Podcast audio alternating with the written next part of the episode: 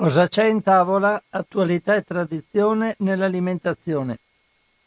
Un cordiale saluto, un augurio di buon pomeriggio a tutte le ascoltatrici e gli ascoltatori di Radio Cooperativa da Francesco Canova in questo giovedì 20 maggio 2021. Iniziamo anche oggi la nostra trasmissione in diretta con i richiami. Notizie che traggo come al solito dal sito ilfattoalimentare.it. Sarà il sito che consulto per tutte le notizie oggi. Allora, prima, un primo richiamo è del 10 maggio 2021. La catena di negozi specializzati in prodotti biologici Natura Sì ha segnalato il richiamo di un lotto di carpaccio bovino da agricoltura biologica con il marchio Fattoria delle Origini. Il provvedimento è stato disposto per la presenza di una contaminazione microbiologica. Il prodotto interessato dal richiamo è stato venduto in vaschette di plastica da 200 grammi con il numero di lotto 257 e la data di scadenza 18 5 2021. Qui è, uh, è, è già scaduto, però eh, mh, mm, si può sempre pensare che qualcuno di questi prodotti possa essere stato messo chissà perché in freezer, se per, qua, per caso qualcuno l'ha acquistato, sappia che il carpaccio bovino da agricoltura biologica con il marchio Fattoria alle origini non è consumabile. Andiamo poi al giorno successivo, ed esattamente l'11 maggio 2021, e c'è un richiamo di un salmone. Il Ministero della Salute ha pubblicato un avviso di richiamo di un lotto di salmone selvaggio shock Eie affumicato prodotto da Polar Salmon Kjerting Lax per la possibile presenza di Listeria monocitogenes segnalata attraverso il sistema di allerta RASP. Il prodotto interessato è venduto in confezioni da 100 grammi con un numero di lotto 209-72163, data di scadenza 7 giugno 2021. Quindi prodotto, eh, salmone selvaggio Socheie affumicato prodotto da Polar Salmon Kierting Lax. Andiamo poi sempre nello stesso giorno ad un altro richiamo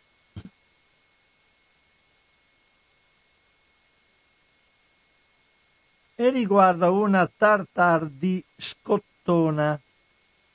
Il Ministero della Salute ha diffuso il richiamo pre- cauzionale di alcuni lotti di tartar di scottona a marchio Filet in seguito alla rilevazione di presenza di Listeria monocitogenes in una unità campionaria.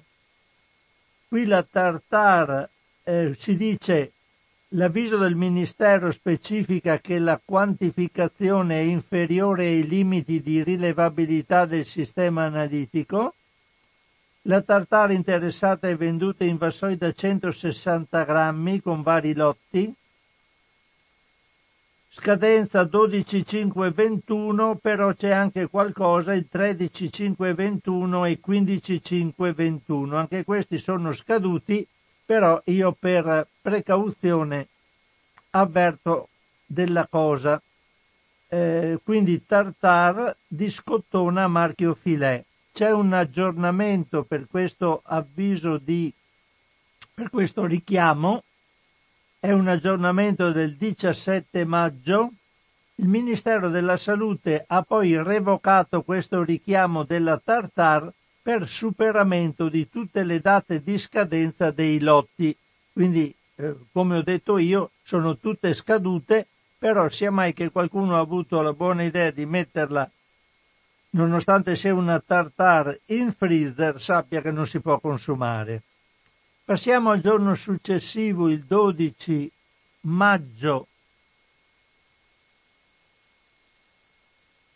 2021 Natura Sì, catena di negozi specializzati in prodotti biologici, ha diffuso un avviso di richiamo di un lotto di olio di semi di canapa, canapa bio con il marchio Fior di Loto.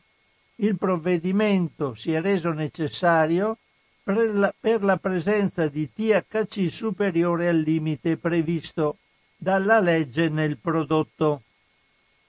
L'olio di canapa interessato è venduto in bottiglie da 250 ml, termine minimo di conservazione 11 settembre 2022, quindi olio di semi di canapa biologico a marchio Fior di Loto.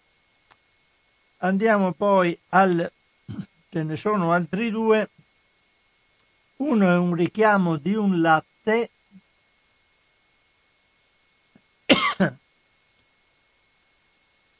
Vediamo questa notizia, non appena mi si apre.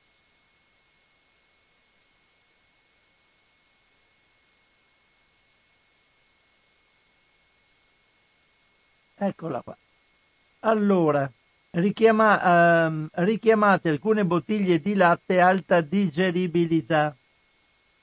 Scusate, c'è anche un aggiornamento.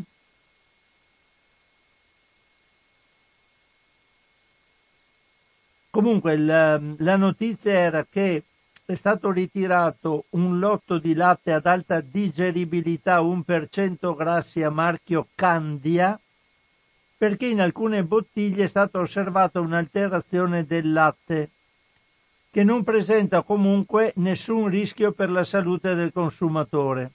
Il prodotto interessato è venduto in bottiglie da 25 centilitri, quindi 250 cc, ma 25 centilitri mi pare poco, comunque. In confezioni da, anche in confezioni da 6 pezzi, con il numero di lotto 21098 U come Udine 14, termine minimo di conservazione 5 settembre 2021. C'è un aggiornamento per questo latte dicendo che la contaminazione è stata causata da un problema di sterilizzazione delle bottiglie, eh, scusate, del prodotto stesso, che non rappresenta però un rischio serio per la salute. L'hanno comunque ritirato.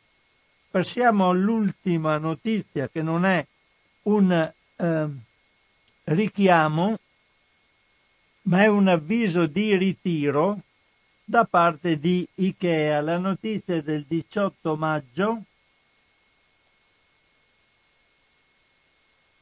Anche questo è un articolo a firma di Giulia Crepaldi come tutti i precedenti. Ikea ha ritirato dal mercato e richiamato i piatti, le ciotole e le tazze della serie Heroisk e Tallarica. Scusate, perché questi articoli potrebbero rompersi e provocare scottature se contengono cibi e bevande caldi.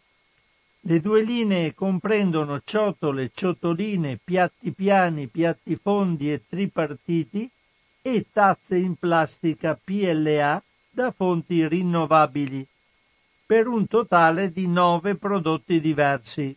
Sono stati segnalati dei casi di rottura, comunque sono ciotole, tazze, vasellame in pratica Ikea della serie Heroisk e Talrica non si trovano più nei negozi, ma se qualcuno le ha acquistate sappia che possono rompersi se c'è del liquido caldo dentro. Ci possono essere pericoli per la salute. A corollario di questi richiami, io leggo una notizia che è del 6 maggio 2021. Sapete che il Fatto Quotidiano è praticamente uno tra i pochissimi mezzi di informazione che ci danno notizie delle, dei prodotti alimentari o comunque prodotti che agli alimenti possono riferirsi proprio perché ci sono dei problemi legati alla salute. C'è una notizia però del 6 maggio, adesso devo andarla a prendere, dove si dice che in Francia le cose sono un po' più avanti rispetto a noi. È a firma della redazione del Fatto Alimentare. Rappel Cons è il nuovo sarà Rappel Cons è il nuovo sito ufficiale francese che dal 1 aprile 2021 riporta tutte le allerte dei prodotti ritirati dal mercato per problematiche che possono rappresentare un pericolo per i consumatori. Nella lista suddivisi per categorie ci sono i prodotti alimentari come formaggi con listeria o salmonella, piatti pronti contenenti corpi estranei, spezie contaminate da pesticidi vietati, ma anche altri settori merceologici, come batterie di computer che rischiano di surriscaldarsi, biciclette con telai che possono rompersi, automobili con difetti, piccole parti staccabili di oggetti che possono soffocare i bambini. D'ora in poi, quando un produttore organizza una campagna di richiamo, deve registrare tutti i riferimenti del prodotto nella nuova banca dati. Una volta convalidato dalle autorità, l'avviso diventa accessibile a tutti. Quindi un mezzo ottimo senza aspettare il fatto alimentare o radio cooperativa che lo dice, qui c'è un sito dal, dal, quale i consumatori francesi possono in tempo reale ottenere notizie. Il fatto dice, il fatto alimentare pubblica regolarmente i richiami dei prodotti alimentari e li rilancia in tempo reale nella newsletter trisettimanale. Quest'anno siamo già arrivati a 79 richiami per un totale di 114 prodotti, purtroppo anche in Italia a volte il Ministero della Salute annuncia con grossi ritardi le allerta con prodotti simili a quelli riscontrati in Francia. Solo che non c'è un sito consultabile a parte il sito del Ministero della Salute che sembra però a volte sia poco aggiornato. Andiamo a prendere intanto, vi do subito notizia di un libro. È una notizia dell'11 maggio 2021 e questo libro è titolato Il cibo che ci salverà, l'ultimo libro di Eliana Liotta affianca la dieta con le necessità del pianeta. Poi andremo a vedere un'altra notizia molto interessante su questo. Tanto vediamo un libro, l'articolo è a firma di Sara Rossi, che dice in un saggio dal titolo Il cibo che ci salverà, edizioni La nave di Teseo, la giornalista scientifica Eliana Liotta riesce ad affiancare concetti come la nutrizione e l'ecologia, trovando una sintesi nello stare a tavola. Il libro dimostra quanto sia indispensabile una svolta ecologica a tavola per aiutare la terra e la salute. Per salvare l'ambiente non basta andare in giro in bicicletta, comprare l'automobile ibrida e ricordarsi di spegnere le luci. Non è sufficiente schierarsi contro petrolio e carbone. Come avverte l'ONU, il riscaldamento globale non si potrà arrestare senza modifiche del sistema alimentare, da cui dipende un terzo delle emissioni di gas serra responsabili dell'aumento delle temperature. L'aspetto straordinario è che i pranzi e le cene invocati per frenare l'inquinamento e il clima impazzito sono gli stessi che proteggono la salute e che potenziano il sistema immunitario. In questo saggio l'autrice presenta per la prima volta una riflessione che parte da un apporto scientifico duplice, ecologico e nutrizionale, con la consulenza dell'Istituto europeo per l'economia e l'ambiente e il progetto IT della Fondazione Gruppo San Donato. Nel libro si focalizza l'attenzione sulla problematica degli allevamenti intensivi e sullo spazio necessario per la produzione di coltivazioni destinate a diventare mangime per animali.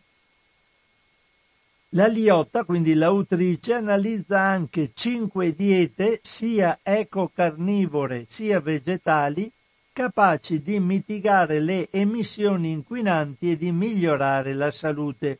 Qui elenca tutte le diete e fa qualche considerazione in merito. Io salto questo passaggio per arrivare al punto in cui si dice che l'invito rivolto alle popolazioni occidentali dei paesi industrializzati è di dimezzare il consumo di zucchero, di farine raffinate, di carni rosse e trasformate e di raddoppiare il consumo di cibo vegetale per frenare il riscaldamento globale. Senza una rivoluzione della forchetta non potremo ridurre davvero l'inquinamento.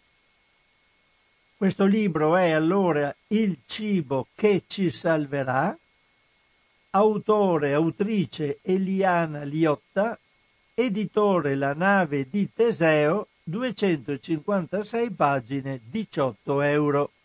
Questo è il prezzo anche è citato, quindi lo possiamo dare. Vado subito, visto che c'è un collegamento tra tavola e ambiente, a leggervi una notizia, scusatemi, la devo trovare nella mia lista, eccola qua. È una notizia che compare sul sito il 6 maggio ed è una notizia eh, adesso ho fatto un pasticcio ho chiuso tutto il mio ma ci arrivo subito. Allora, 6 maggio.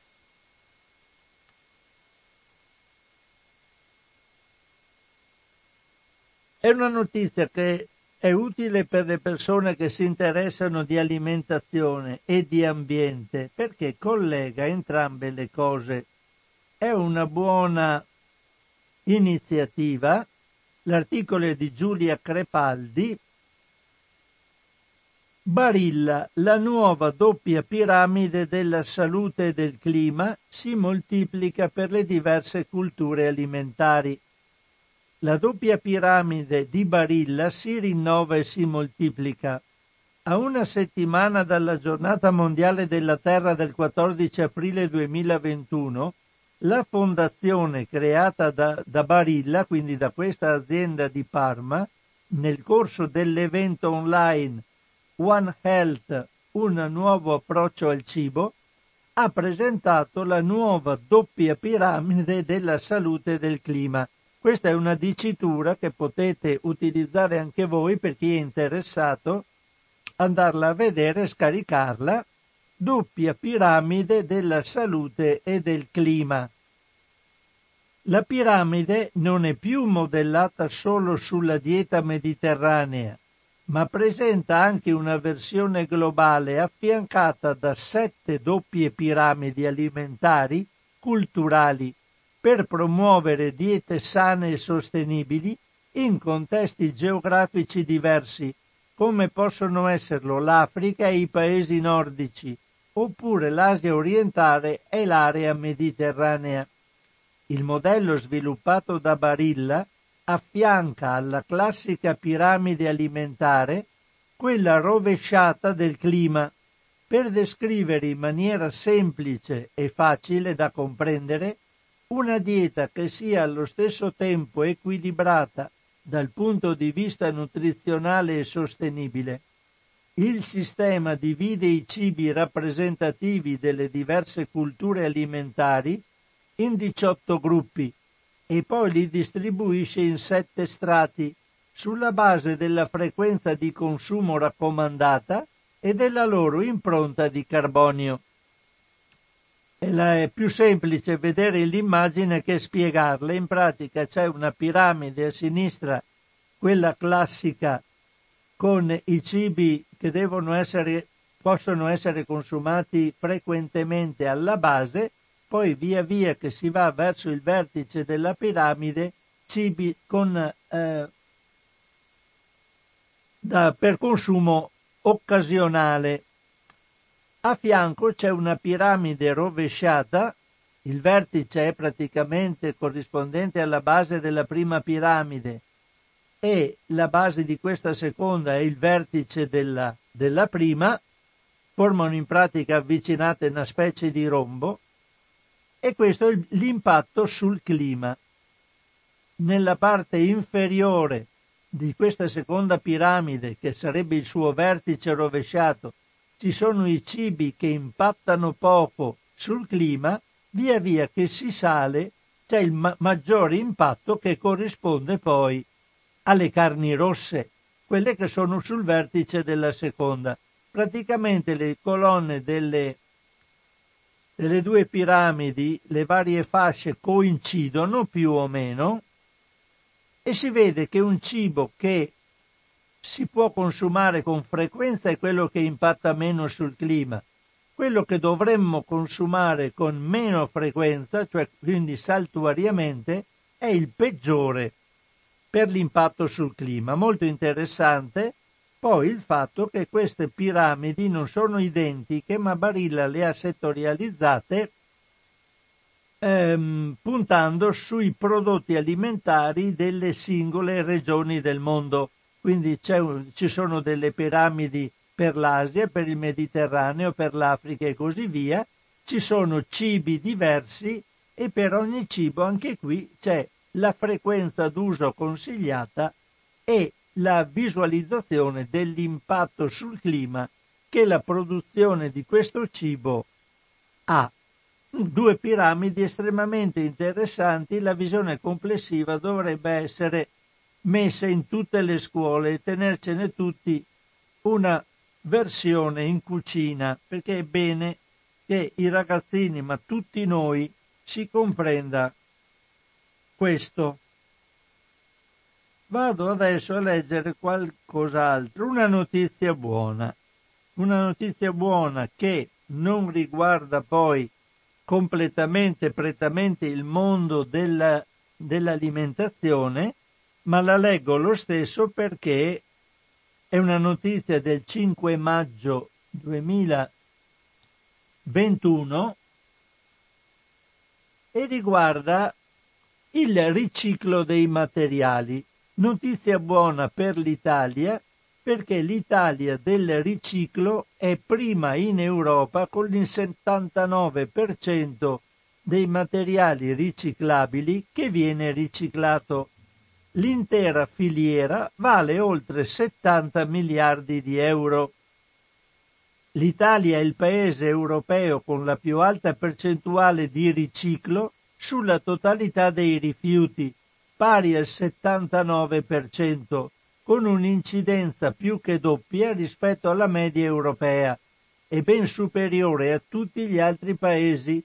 La Francia è al 56%, il Regno Unito al 50%, la Germania al 43%. Non solo, l'Italia è anche uno dei pochi paesi europei che dal 2010 al 2018, nonostante un tasso di riciclo già elevato, ha comunque migliorato le sue prestazioni dell'8,7%, quindi un'Italia virtuosa. Nel riciclo industriale delle cosiddette frazioni riciclabili classiche, acciaio, alluminio, carta, vetro, plastica, legno e tessili, è il paese con la maggiore capacità di riciclo anche in valore assoluto, superiore alla stessa Germania.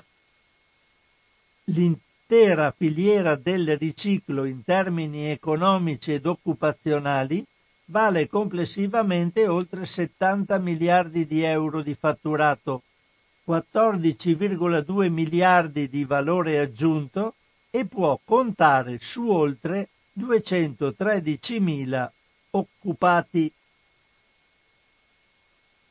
Qui ci sono altre notizie. L'alta percentuale di riciclo è decisiva dal punto di vista della sostenibilità ambientale non solo per la riduzione delle quantità di rifiuti da smaltire e per la riduzione dei consumi di materie prime, è molto rilevante anche perché, attraverso l'impiego di materia già trasformata, determina consistenti risparmi nel consumo di energia e conseguentemente nelle emissioni clima alteranti. Un corretto risparmio di materia prima e un innalzamento sensibile nell'uso di materia prima secondaria può concorrere al raffreddamento globale del pianeta. Bravi italiani, allora, questa volta siamo, andiamo bene. Chissà dove arriveremo se tutti fossimo effettivamente bravi al 100% quando facciamo il riciclo. Io trovo dentro nelle nei bidoni dove si mette plastica e vetro trovo immondizie normali e così via, dopo dovranno fare una cernita, ma insomma nel momento in cui mettiamo dentro i rifiuti stessimo un attimo più attenti, ben sarebbe. Altra notizia su un composto, il biossido di titanio, che è meglio non entri nei nostri alimenti. La notizia è del 6 maggio 2021. Il biossido di titanio è un colorante alimentare genotossico. Presto ci sarà lo stop di Bruxelles, verrà vietato. Per ora non è vietato. Allora quando leggiamo le etichette stiamo attenti che dentro nei nostri alimenti non ci sia l'additivo E come Europa 171. Non mangiamo queste cose. Il biossido di titanio E171 non può essere considerato sicuro come colorante alimentare perché non si escludono problemi di genotossicità. È questa la conclusione cui sono giunti gli esperti dell'EFSA nell'aggiornamento sulla valutazione relativa alla sicurezza dell'additivo. Il biossido di titanio, precisa Francesco Cabadda dell'Istituto Superiore di Sanità, viene utilizzato in alcuni prodotti da forno, nelle caramelle e si trova anche in minestre, brodi, salse e creme da spalmare. Di solito viene utilizzato per accentra- accentuare la colorazione bianca e migliorare l'aspetto. Trattandosi di prodotti consumati frequentemente da bambini, la classificazione di genotossicità è ancora più inquietante. È poi stato anche dimostrato che il biossido di titanio è in grado di attraversare la placenta e raggiungere il feto. Quindi stiamoci attenti anche come mamme.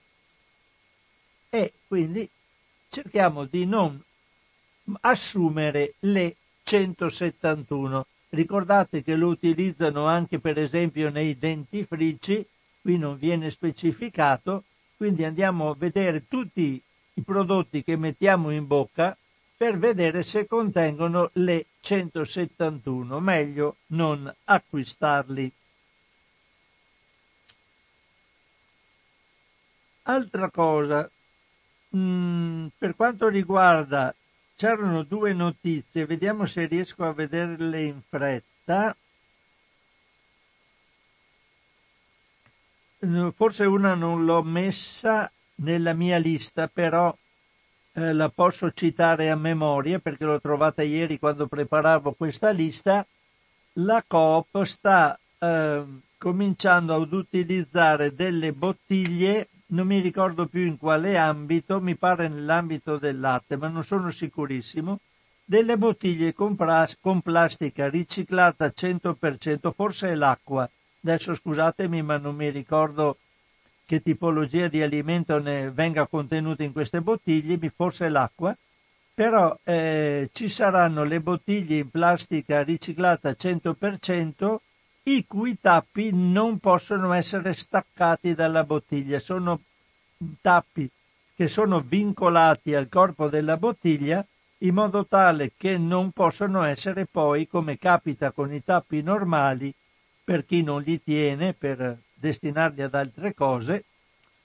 Eh, quindi mh, mm, possono essere, devono essere poi eh, gettati nel, nel, nel riciclo della plastica, i tappi saranno sempre vincolati alla bottiglia, si ha anche il vantaggio di non perderli, ci sono, sono sempre attaccati. Poi passo invece, questa non la posso citare come notizia leggendola perché non ce l'ho qua, l'avevo forse citata ma non l'avevo, siccome ce ne sono, le metto qua dentro in ordine di importanza, alcune le lascio perdere e poi me le ricordo a memoria. Voglio parlare qualcosa sulle, dire qualcosa sulle api. Ci sono due articoli uno è del 6 maggio 2021, intanto sono le 12 e 33 minuti in questo momento. Allora prendo una notizia del 6 maggio 2021. Riguarda i pesticidi che sono dannosi per le api. Se ricordate, 15 giorni fa avevamo detto che c'era una notizia parzialmente buona e parzialmente cattiva a seconda del punto di vista in cui la si guarda. I nuovi pesticidi che sono stati eh, formulati sono meno tossici per l'uomo, per i vertebrati, quindi la notizia è buona, però contengono componenti sempre più dannose per le api e gli impollinatori e questa è la notizia cattiva.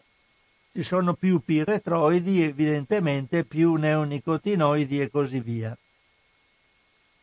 Vado a vedere questa notizia, a firma di Giulia Crepaldi del 6 maggio 2021, cerco di ingrandire un pochino il mio campo di lettura, quando si parla degli effetti dei pesticidi sull'ambiente, la nostra mente corre subito alle api e agli altri impollinatori, insetti che svolgono un ruolo fondamentale per l'agricoltura.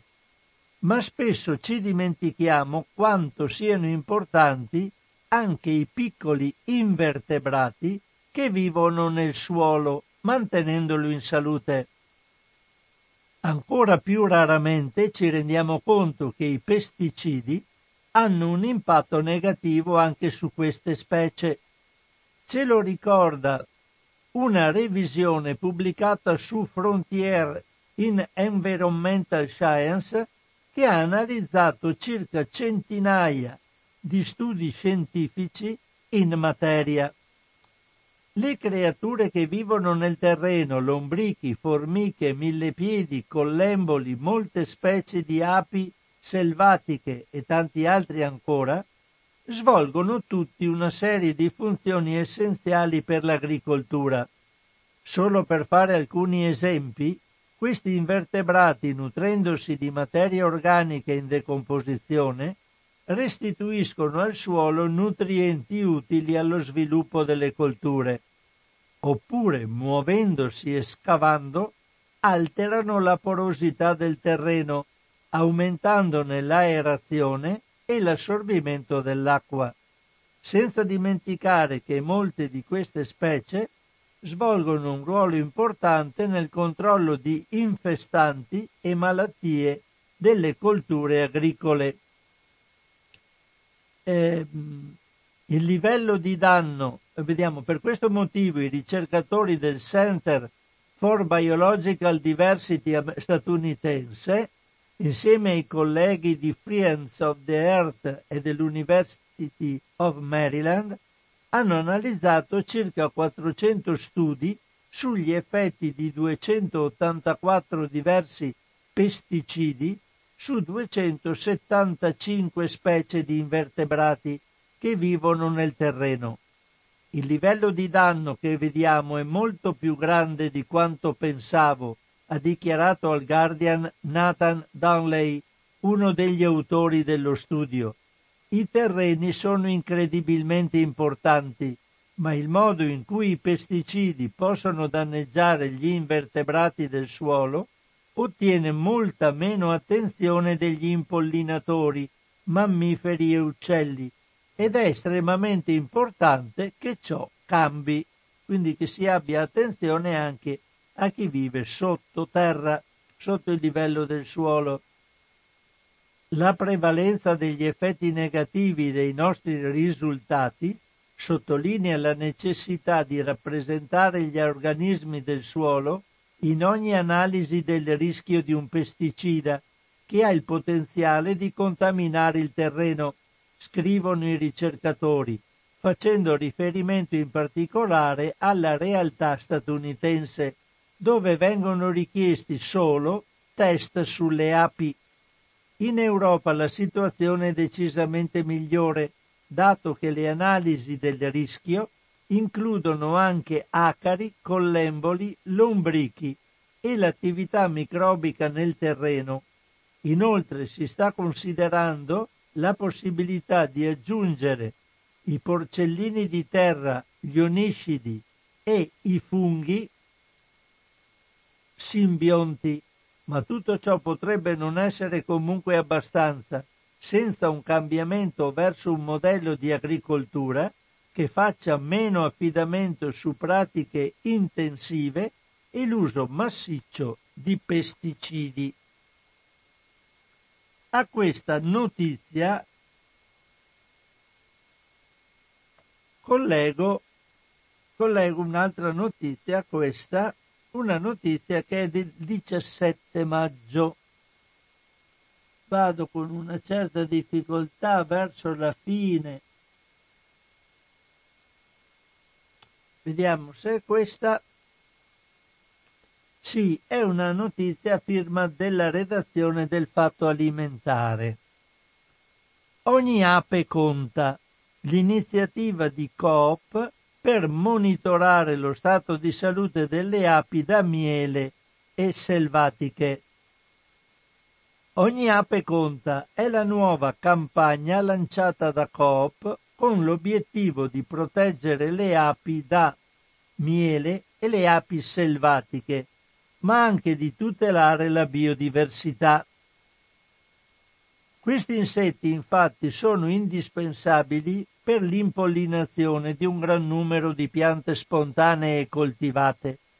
Si stima che i tre quarti delle colture agricole alimentari dipenda dalle api ma negli ultimi decenni abbiamo assistito ad un aumento della loro mortalità e a una diminuzione del numero di specie osservate.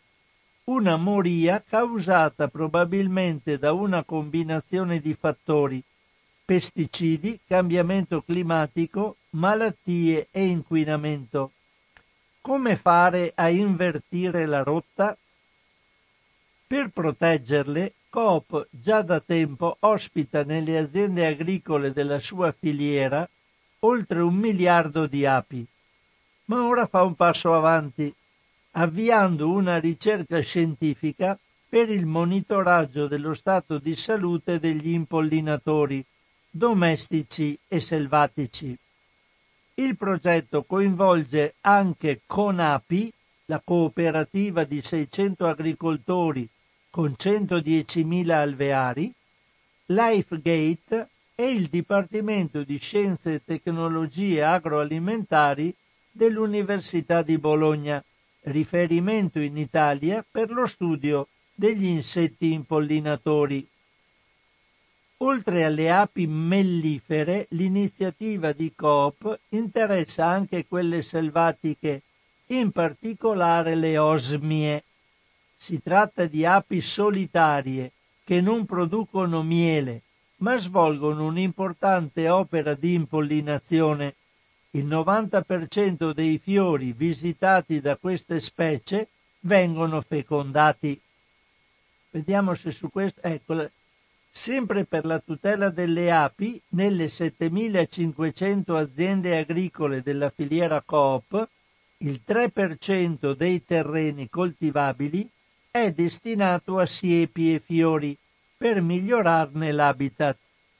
Va nella stessa direzione anche la campagna di eliminazione di alcuni pesticidi critici per la salute degli insetti. Già a partire dal 2010 Coop aveva iniziato a restringere progressivamente l'uso degli insetticidi neonicotinoidi, molecole particolarmente nocive per le api. Ora questo articolo mi ha richiamato una curiosità che adesso condivido con voi. Vado a vedere, sono andato stamattina e la richiamo adesso, un sito, sono andato a vedere cos'erano queste osmie, queste api. Ho aperto un sito che si chiama Pollinatur e ho scoperto che esiste questo sito. Questo sito parla di due api, della Osmia cornuta e della Osmia rufa. Ci sono le immagini, se volete andare a vedere in internet chi sono le osmie, sono queste api. Grazie, dopo vi dico perché ci sono queste due diciture sulle osmie. Nella osmia cornuta si dice, grazie alla loro folta peluria nero-rossastra e alle dimensioni 12-16 mm, le femmine delle osmie cornute vengono spesso scambiate per bombi, cioè quelle api più grosse. I maschi più piccoli sono caratterizzati da una peluria bianca che ricopre il capo il nome di questa diffusa specie di api selvatiche deriva dalle piccole corna delle femmine. Hanno due specie di antenne che sembrano cornetti. I maschi escono dal bozzolo prima delle femmine, solitamente a marzo, e dopo l'accoppiamento affidano completamente alle femmine la cura delle uova. Il precoce periodo di schiusa, l'elevata fedeltà ai fiori e la tolleranza al freddo rendono le osmie cornute pronubi ideali per le coltivazioni di frutta drupacea dalla fioritura precoce. Loro sono attive in marzo, quindi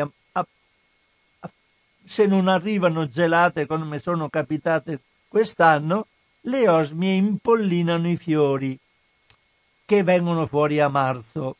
Passiamo all'osmia rufa. L'osmia rufa misura 10-12 mm la femmina è un po' più piccola dell'osmia cornuta. Il suo corpo è rosso-bruno ricoperto da una peluria nera sull'addome, quindi sono api particolarmente interessanti perché il polline si appiccica a tutti questi peli che hanno sul corpo e loro lo trasportano da un fiore all'altro attuando l'impollinazione. Grazie all'eccellente capacità di adattamento, l'osmia rufa è diffusa in tutta Europa, anche ad altitudini superiori ai, 2000 met- ai 1000 metri. Scusate. Questa specie di api selvatiche ama anche scegliere luoghi insoliti per i propri nidi. Si possono trovare nidi nelle pompe da giardino, nelle serrature, persino nei tubi di scappamento dei motorini. In natura queste api escono solitamente dai bozzoli ad aprile, quattro settimane dopo le osmie cornute, e sono quindi ideali per colture con fioritura tardiva. Le prime impollinano in marzo, queste in aprile. Perché questi signori della Pollinatur trattano così in modo mh, mm, circostanziato le osmie? semplicemente perché le vendono. Sono produttori di osmie e le producono e le vendono ai coltivatori per poter dare eh, una mano per l'impollinatura del, eh, delle colture. E ho visto che allora queste, queste imprese, la Pollinatur, ha sedi in, a Zurigo, alla sede centrale, poi una sede a Costanza in Germania e a Marlengo in Italia. Sono andato a vedere Marlengo, il paese di Marlengo è vicino a, vediamo un po' dov'è, forse vicino a Brunico mi pare. Vediamo un attimo, scusate adesso la mia curiosità è diventata forte, vado a vedere dov'è Marlengo, Ho abbastanza, sono ignorante in merito, l'avevo visto stamattina, me lo sono già dimenticato, e andiamo a vedere dov'è Marlengo, è, si trova vicino a Bolzano, scusate, è nella provincia, eh, è vicino a Merano, eccolo qua a me, vicino a Merano. Ecco, c'è Marlengo e a Marlengo c'è la Pollinatur, la ditta che ci può vendere le osmie senza andarle a comprare. Se le vende vuol dire che, capite bene, comincia ad essere veramente pregnante il problema degli impollinatori. Se ci muoiono le api è inutile avere gli alberi da frutta, mica possiamo andare a impollinare a mano. Quindi è prezioso quindi dobbiamo fare il possibile per tutelare la salute delle api. E come ho detto l'altra volta ci sono anche ditte che vendono delle piante che, produ- eh, che sono mellifere, quindi eh, richiamano le api, hanno eh, fiori particolarmente graditi dalle api. Possiamo mettere qualche cespuglietto anche a casa nostra. Le osmie oltretutto non sono api che pungono, sono singole, lavorano da sole, come avete visto c'è un problema di genere anche nelle osmie, sono le femmine che occupano, si preoccupano dei, dei figli e fanno questi degli alveari, vivono da soli in modo solitario, non come le api che fanno gli sciami. Sono le 12.48 minuti, allora immediatamente metto a vostra disposizione la linea telefonica. Se non arrivano telefonate io passo a leggervi altre notizie. Sono, ce ne sono una marea. Comunque spero che ho fatto un po' di notizie anche con le api. Vediamo un po' chi c'è al nostro telefono. Pronto? Ah, ciao. Aspetta che chiudo la radio. Sì? Senti, io ho sentito la tua Tu sei? Sono Giancarlo da Venezia. Ciao Giancarlo. Ciao. Sentimi, volevo, dato la tua curiosità anche, che dessi un'occhiata all'impollinazione fatta dagli uomini. È terribile. In Cina c'è Sì, tutto so. un mercato. Lo so, che- mandano i- gli anziani e i bambini a Ma impollinare. porca miseria! Con delle piumette Con- con- piccole. no, Eh, sì. cioè, guardando a quella gente, uno dice guarda dove, dove siamo arrivati. È che noi Eh? non possiamo neanche permettercelo. Noi che siamo... Vabbè, possiamo comunque è mandare. così, No, no, è vero, così è vero, sì, sì. coinvolgente, dico che vale la pena di dare un'occhiata. hm? Sì, sì, hai ragione.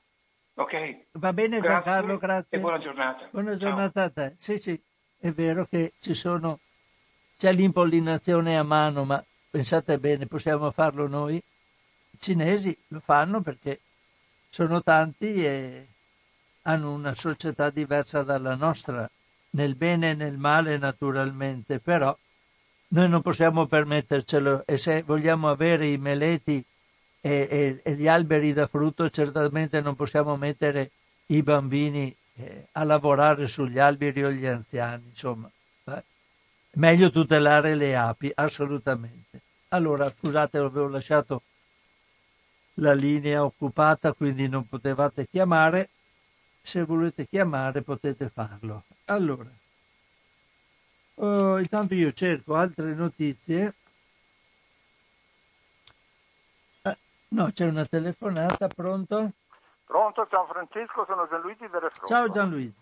Intanto grazie per le letture sugli impollinatori, eccetera. È una domanda pesantissima quella che ha fatto l'ultimo interlocutore. Mandiamo gli uomini a impollinare? Eh. Siamo diventati pazzi? Esatto. Come fra i vigneti che tagliano l'erba e i tarassacchi, eccetera, perché le alpi non si possano posare e avvelenare. Una cosa allucinante, un paradosso. E poi affittiamo gli Avvelenarsi per- alveari. avvelenarsi per produrre cibo, una cosa allucinante. Però io volevo dare una bella notizia oggi, Bravo.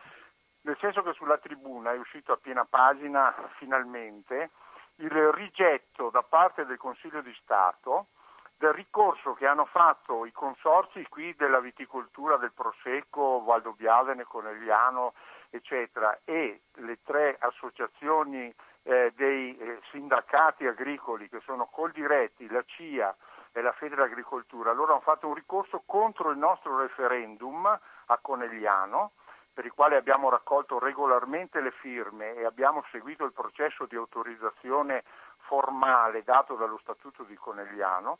Quindi il Consiglio di Stato ha rigettato questo ricorso, due ne hanno fatti di ricorsi questi, perché non volevano che a Conegliano si facesse eh, un referendum consultivo contro tutti i pesticidi di sintesi nel territorio comunale.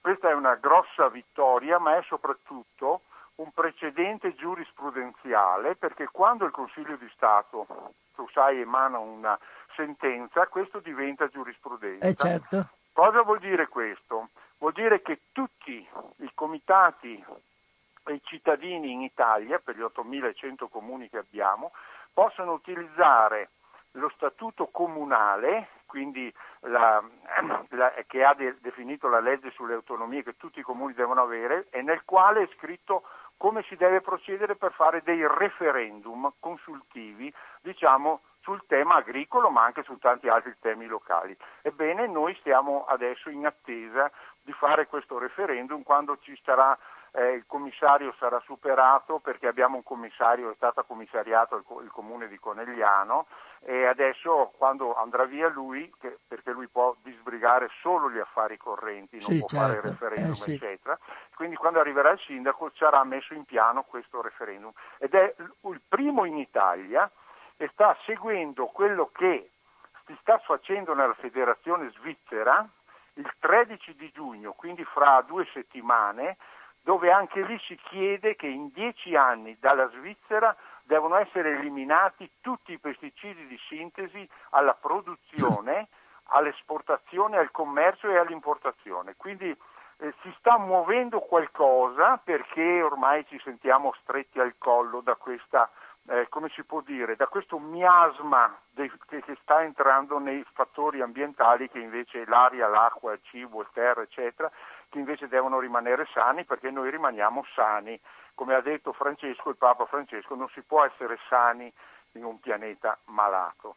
Sì. Ti ringrazio. No, Gianluigi, ti, aspetta, fermo là, ti chiedo una cosa, tu che hai il polso della situazione, secondo te la popolazione su un referendum come la pensa? Sai che mi piacerebbe tanto fare un sondaggio preventivo. Certamente noi le firme le abbiamo raccolte in metà tempo di quello che era necessario. Quindi il coinvolgimento c'è della popolazione? Sì, l'abbiamo fatto, ci siamo messi, abbiamo piazzato assemblee, eccetera, e adesso ricominceremo. Perché diciamo... molte volte queste, queste, non tanto l'iniziativa del referendum, ma per esempio la piantumazione delle, del prosecco, delle viti, eccetera, viene un po' spacciata non solo come eh, diciamo tornaconto di chi fa le viti, ma anche dell'intero territorio. non è così... vero, non è vero, perché no. gli agricoltori qui sono circa il 3, 4, 5%, ma siccome l'agricoltura è una, è una ehm, come si può dire, è una, un settore molto pervasivo perché ha bisogno di spazio, no?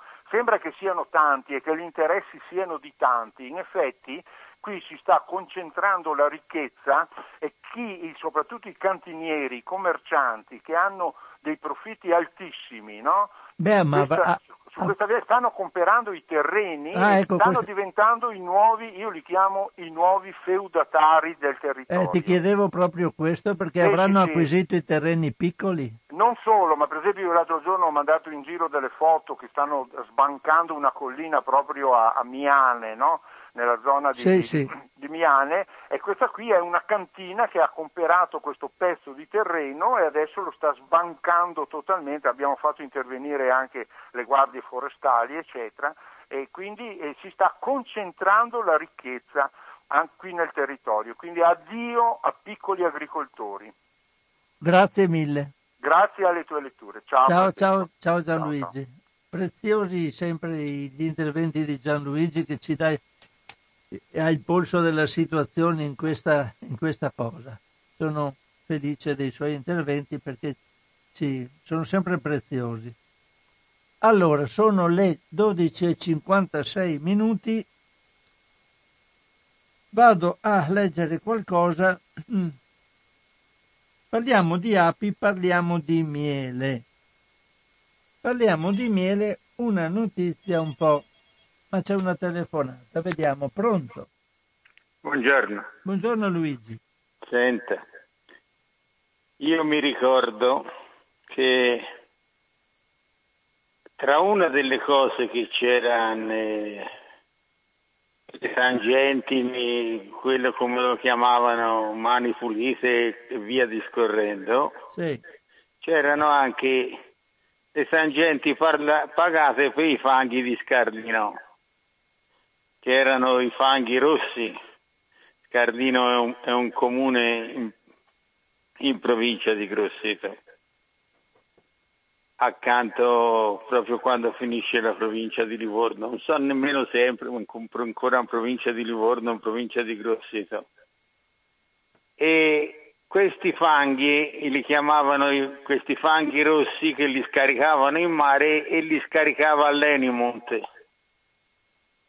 che, che insomma era quella le- la Montedison era l'origine delle, delle tangenti di tutto il resto. Questi fanghi rossi che li scaricavano a navi intere dentro erano i residui della lavorazione di biossido di titanio Mm.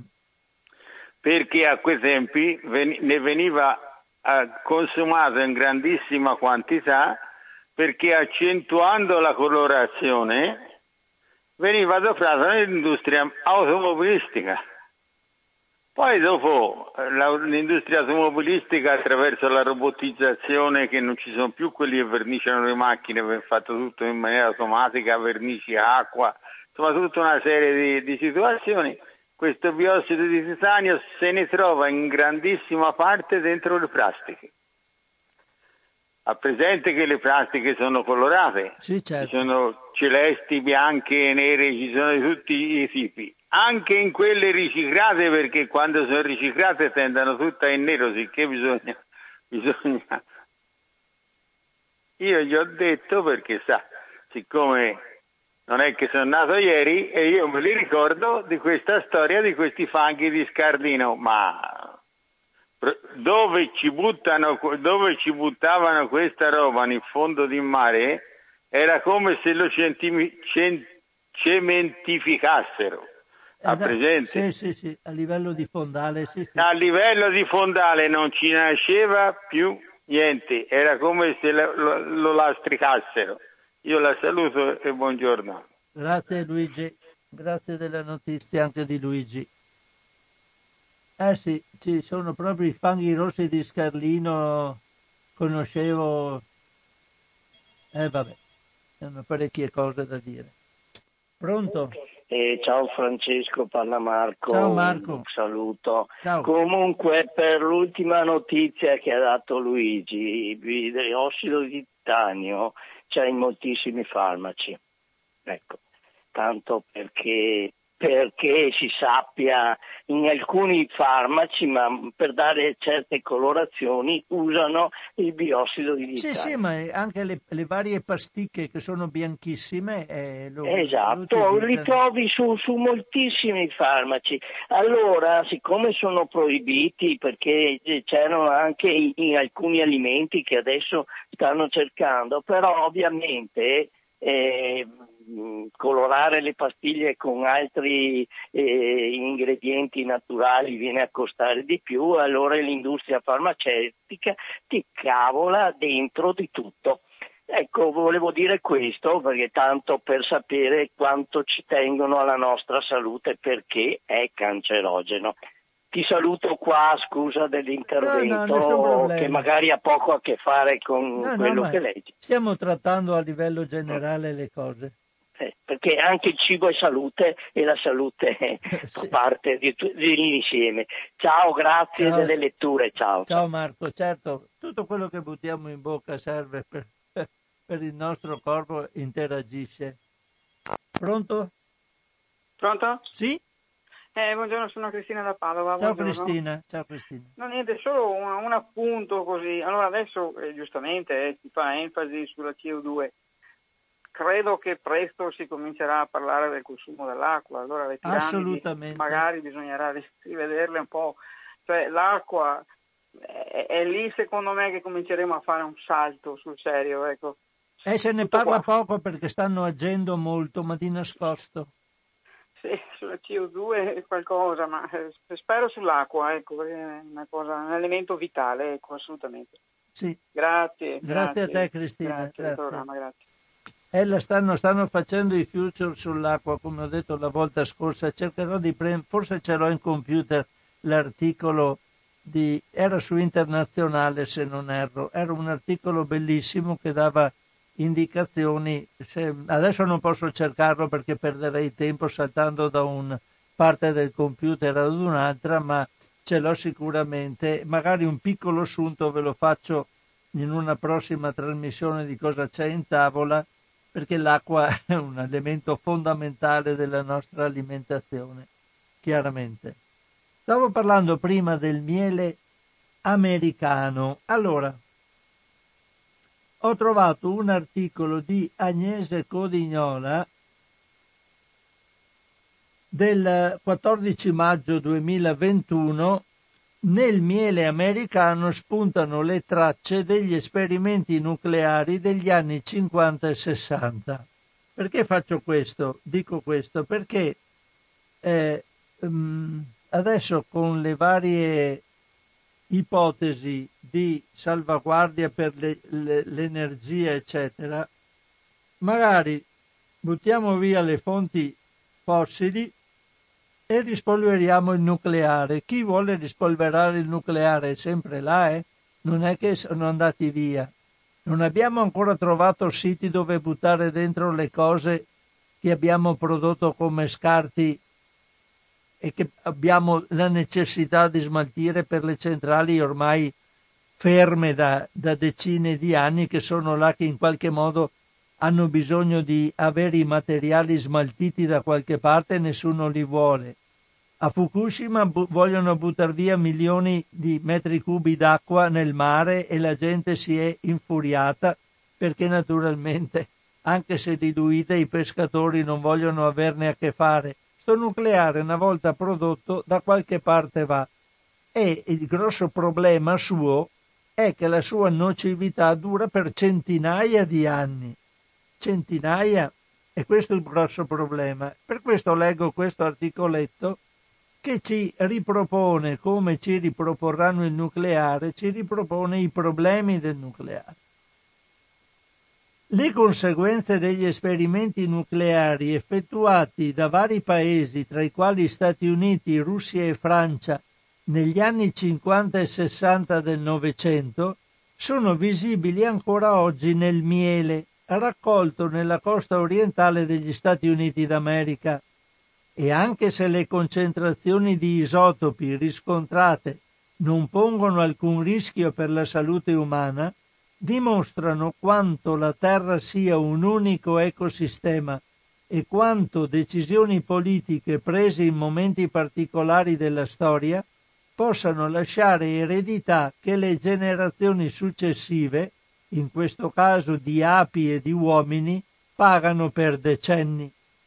La scoperta è stata fatta da un gruppo di ricercatori del College di William M. Mary di Williamsburg, in Virginia, che aveva intenzione di controllare la contaminazione da radionuclidi in diverse tipologie di alimenti.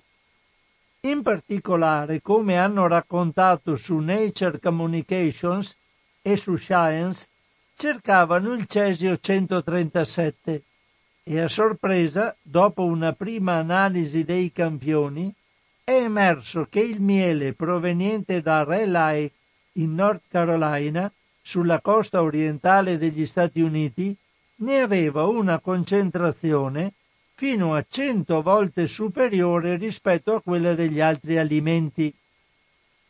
A quel punto sono stati raccolti altri 122 campioni di miele provenienti da varie località della stessa costa e il risultato è stato che ben 68 mostravano livelli di radiocesio medi di 0,03 becquerel per chilo, pari a circa 870.000 atomi dell'isotopo in un cucchiaio un campione della Florida arrivava addirittura a 19,1.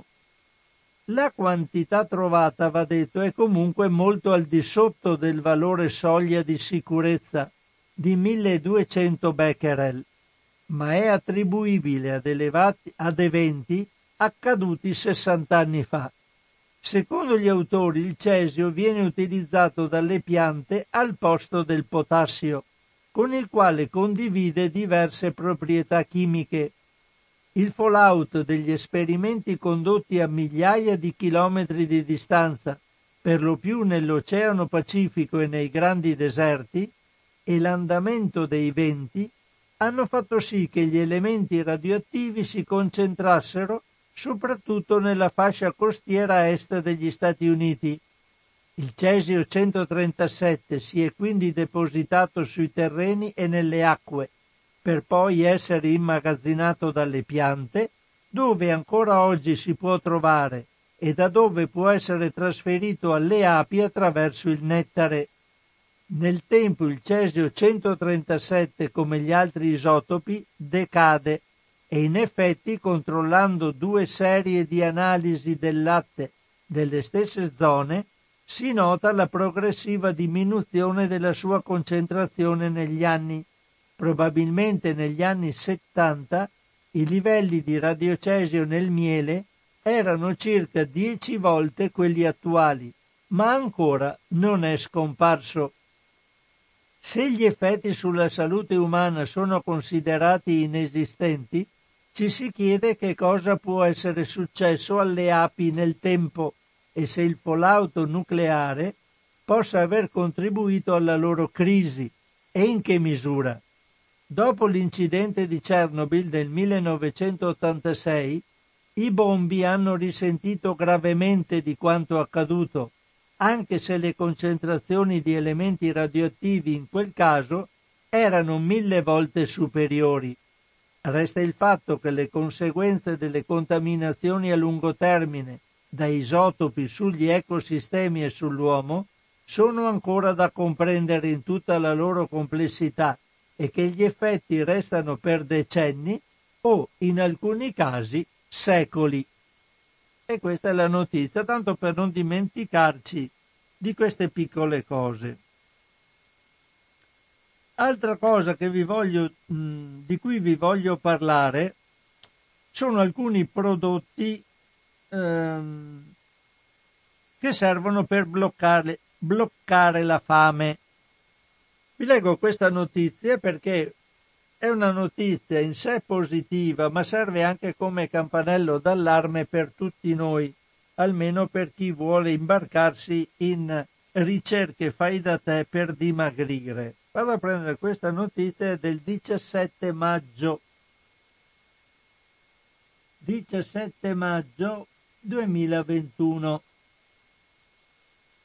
Allora, è un articolo di Francesca Faccini prodotti blocca fame, dal pericolo degli anoressizzanti alle false promesse degli integratori. Al termine di uno dei processi più importanti degli ultimi anni in Francia, il 29 marzo 2021, il laboratorio farmaceutico francese Servier è stato condannato a pagare un'ammenda di 2,7 milioni di euro per omicidio plurimo colposo e frode aggravata nello scandalo del farmaco Mediator. Sebbene sia impossibile stabilire il numero esatto delle vittime, le stime indicano un numero compreso tra 1500 e 2100 morti nella sola Francia cifre che negli altri paesi come l'Italia, dove il farmaco è stato venduto con il nome di Medicaxal, eh, Mediaxal fino al 2003, sarebbero molto più basse, poiché il suo ritiro dal mercato è avvenuto diversi anni prima.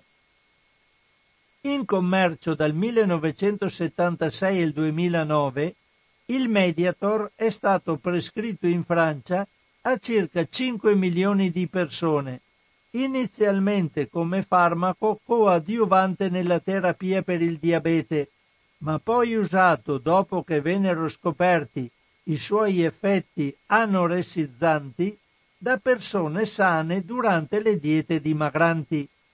Il suo principio attivo, il benfluorex, derivato dalla fenfluoramina, che a livello farmacologico è una sostanza anfetaminica, si è rivelato molto efficace come bloccafame e per questo motivo utilizzato contro il sovrappeso, diventando presto l'applicazione più diffusa.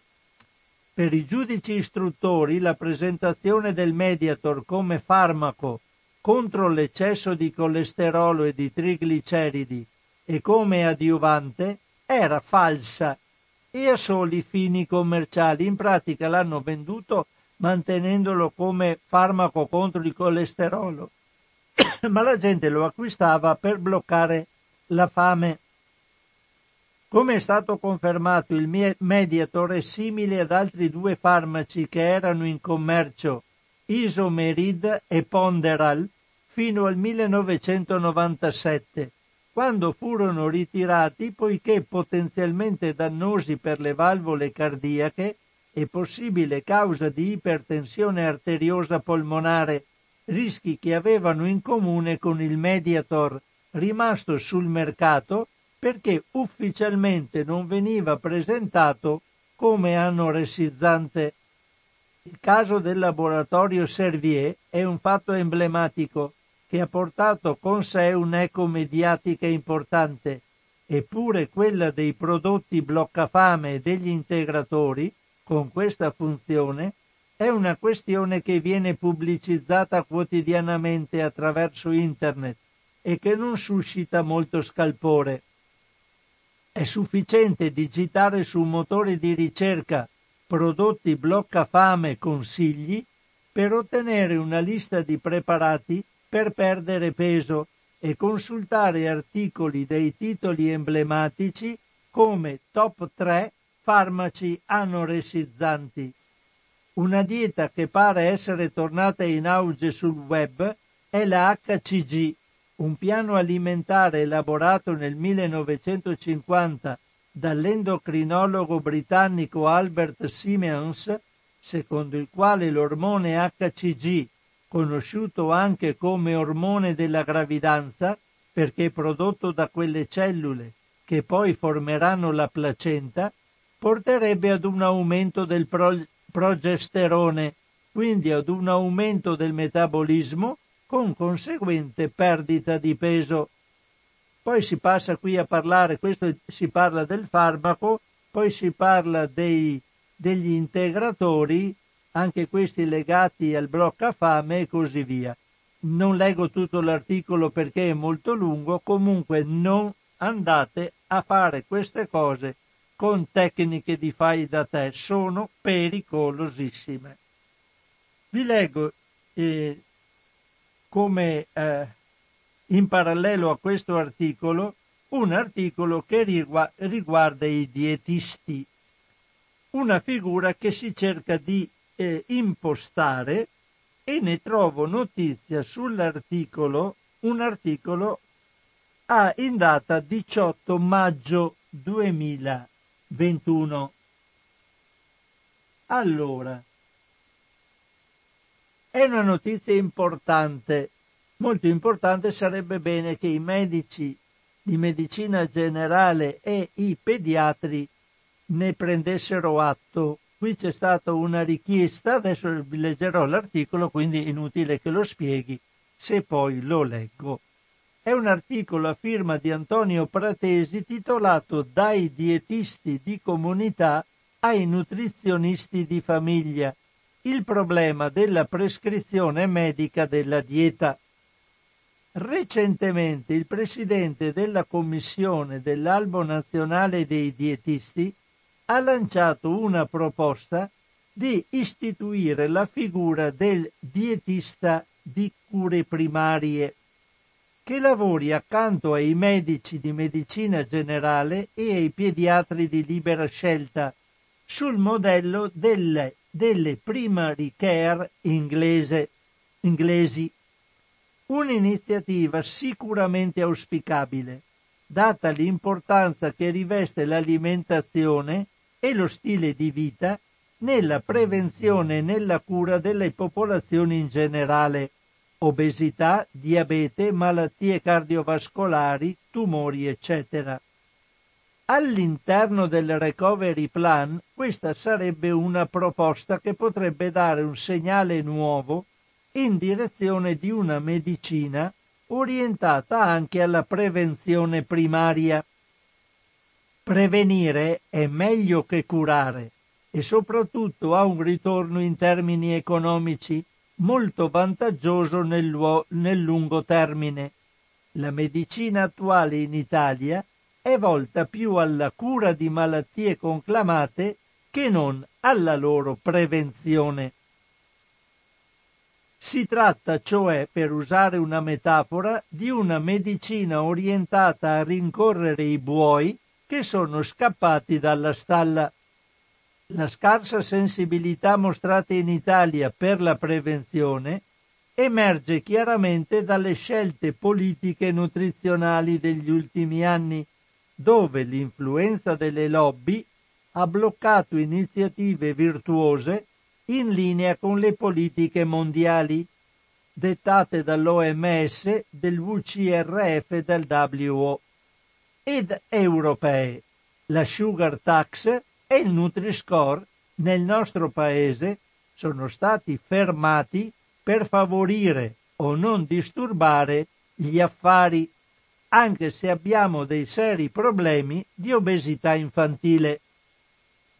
In attesa che venga istituita la figura del dietista di cure primarie, vogliamo suggerire a medici di famiglia e pediatri una strada che possono percorrere da subito per tutelare la salute dei loro assistiti, ovvero di adottare dei nutrizionisti seri e competenti, qui una, una puntualizzazione necessarissima da fare, eh, la serietà e la competenza dei dietisti, anche qui ci sono i dietisti fai da te che non hanno assolutamente competenze. Bisogna andare da persone che si sono formate e che hanno lavorato su questa materia e che hanno studiato sulla materia, non con gente che si fa un corsicino online e dopo diventa, diventa competente in alimentazione, ma lasciamo perdere.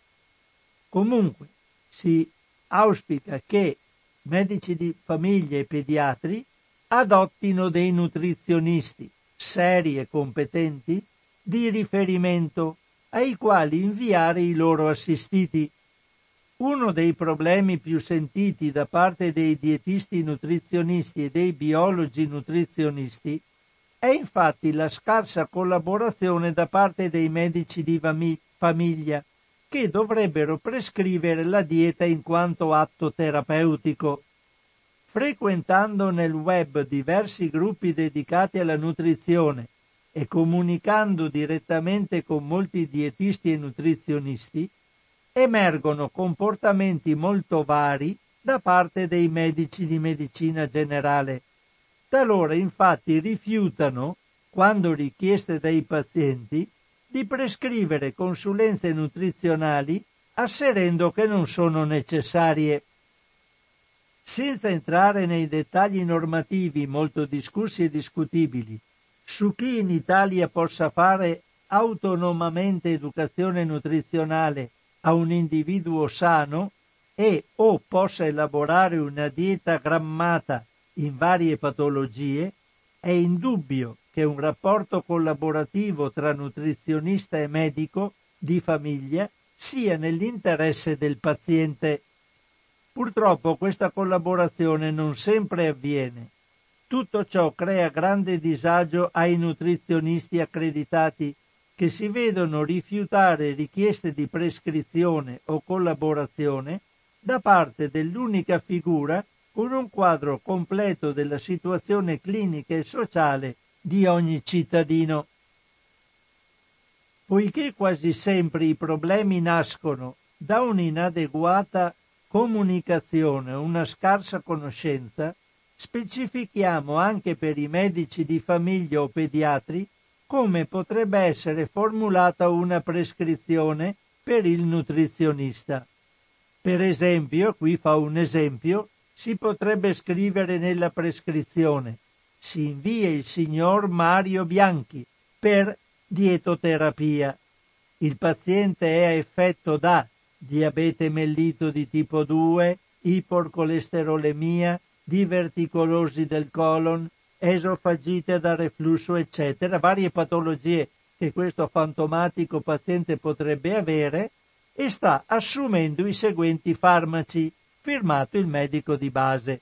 Allora il dietista, il nutrizionista saprebbe che tipo di problematiche sanitarie ha il paziente e che farmaci sta assumendo. Questo lo aiuterebbe molto. Scusate un attimo, ho fatto un pasticcio. Allora, taluni medici, per brevità, si limitano invece a stilare una prescrizione generica che può coprire dal punto di vista legale il nutrizionista, ma è poco utile per chiarire il quadro clinico del paziente.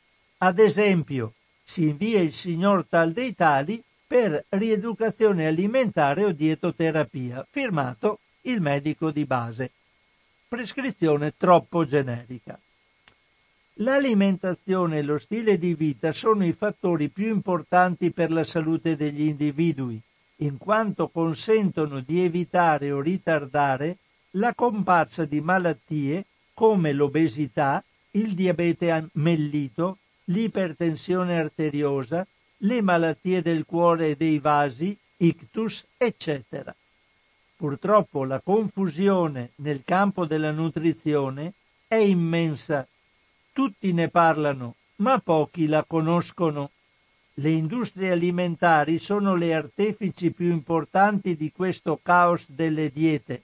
D'altronde sono coloro che traggono i maggiori profitti dalla disinformazione. Inoltre l'educazione nutrizionale delle persone richiede competenze specifiche e molto tempo, cose che il medico di medicina generale di norma non ha. Per ovviare a questo, capita che alcuni medici di famiglia concedano l'uso del proprio ambulatorio a nutrizionisti, a cui inviano i loro pazienti. Questa formula è vincente sotto tutti i punti di vista e qui ne elencano alcuni. 1. Il medico avrà pazienti più sani che richiederanno minori interventi terapeutici perché avrà meno obesi, meno diabetici, meno ipertesi, eccetera. Secondo fattore, due o tre medici di famiglia, inviando i loro pazienti, sono in grado di far lavorare un nutrizionista a pieno regime e al massimo delle sue possibilità, eliminando i problemi di lavoro dei nutrizionisti. Terzo punto. Il paziente, sempre alla ricerca di scorciatoie miracolose, può essere indirizzato a nutrizionisti competenti a costi ragionevoli. Così facendo può essere protetto dai danni fisici, psicologici ed economici dell'industria della dieta, centri di dimagrimento, personal trainer, guru o pseudo esperti di varia estrazione culturale. Quindi vedete c'è tutto un assieme di cose bellissime che si potrebbero fare solo se questa associazione medici nutrizionisti andasse in porto. Ci sono tanti interessi in ballo, interessi che eh, coinvolgono i medici stessi, le industrie farmaceutiche, eccetera. Quindi, vabbè, comunque io la notizia l'ho data, speriamo che questo appello del presidente dei nutrizionisti vada a buon fine. Sono arrivato alle 13.26, chiudo la mia trasmissione di oggi. Cosa c'è in tavola di questo 20 maggio 2021? Come di consueto, prima di chiudere, avverto che la trasmissione la ritroverete sul sito di Radio Cooperativa eh, www.radiocooperativa.org sul settore, eh, del, sul settore dell'archivio con, nel sottosettore in tavola, la metterò al più presto. come al solito, come dico, Radio Cooperativa è sempre una radio che funziona se eh, ha contributi da parte di persone che le vogliono bene e quindi eh, sul sito trovate la possibilità di fare donazioni a Radio Cooperativa e, e potete utilizzare le varie metodologie che sono eh, presenti nel sito per informare di questo. Altra cosa, c'è la possibilità, siamo in periodo di dichiarazione dei redditi e quindi avete la possibilità di dare senza alcun aggravio per le vostre sostanze il 5 per 1000 a Radio Cooperativa con le modalità che gli spot che eh, mandiamo continuamente in onda vi, sanno, eh, vi portano alla vostra conoscenza. Ve lo faccio sentire subito, non appena adesso ho fatto un po' di pasticcio con la voce perché lo stavo caricando nel computer, quindi adesso appena la trasmissione è finita lo sentirete come annuncio della nostra radio. Un caro saluto a tutti, una risentirci in una prossima occasione.